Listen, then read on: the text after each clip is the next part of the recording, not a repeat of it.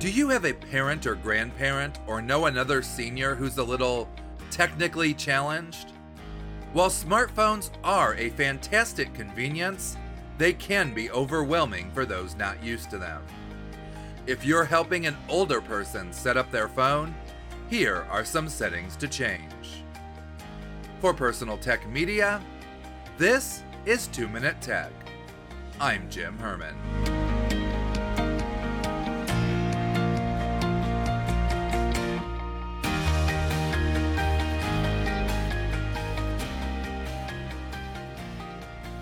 First, find out exactly what they plan to use the phone for and remove everything else from the home screen.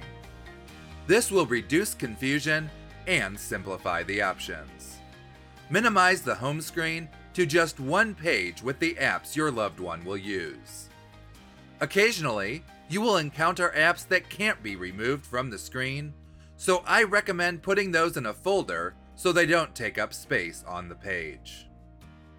On an Android phone, you can install a separate launcher instead.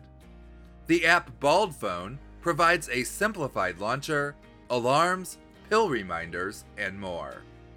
Unfortunately, you can't install a different launcher on an iPhone. Second, go into the Settings app.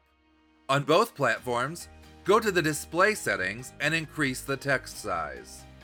Then go to the sound settings and turn the volume up. You can also add vibration and a screen flash to the phone. Vibration and flashes will help your loved one notice when the phone is ringing. Third, assuming your loved one is okay with it, set up location tracking on the phone. Android comes with the Find My Device app, while iPhones come with Apple's Find My app.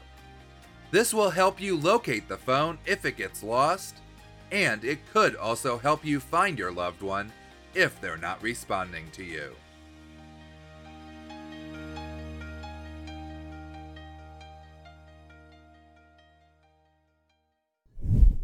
Thanks for listening. If you're new to the show, visit our welcome page at 2minute.tech/welcome for more information and links to some of our most popular episodes. That's TWOminute.tech/welcome.